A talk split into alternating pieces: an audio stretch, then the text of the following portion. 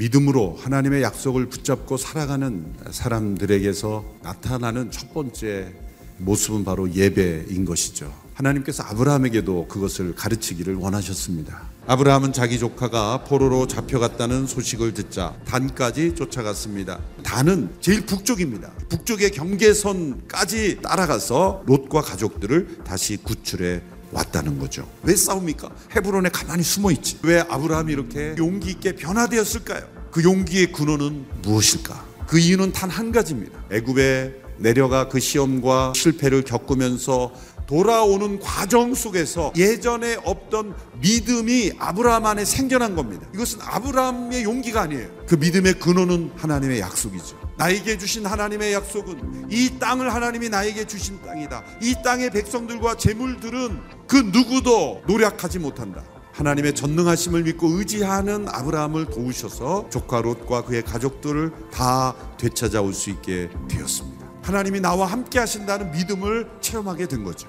되찾아 오고 있을 때 놀라운 일이 일어났죠. 그 땅에 있던 소도망이 백성들은 내게 돌려주고 물건들은 그대가 가져가오.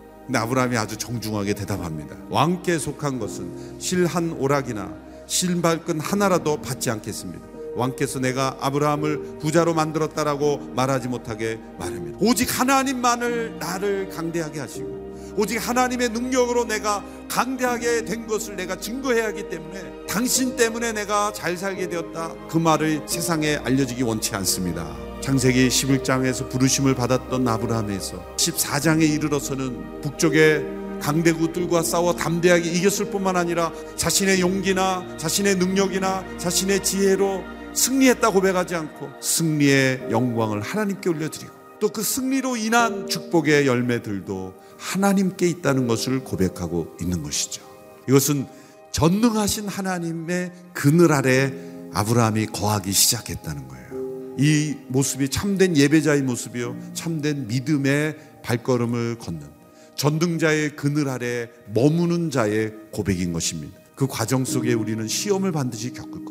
그러나 예배자로 살아갈 때 그 시험을 하나님의 약속을 붙잡고 믿음으로 전진하며 나갈 때 놀랍게도 아브라함은 달라졌습니다. 이 아브라함처럼 전능자의 그늘 아래 머무는 우리 모두가 되기를 축원합니다.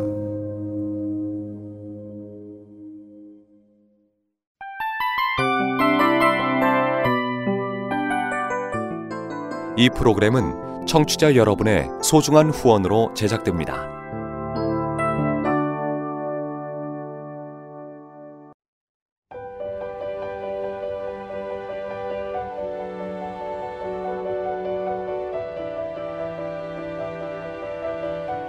세상에는 수많은 교회들이 있지만 더 깊이 있는 말씀 강해를 찾기 위해 크기로만 교회를 선정하지 않습니다.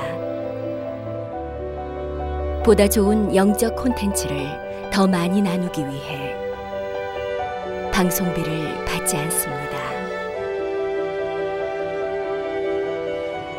1년 365일 복음만 전하고 싶어서 우리는 광고를 하지 않습니다.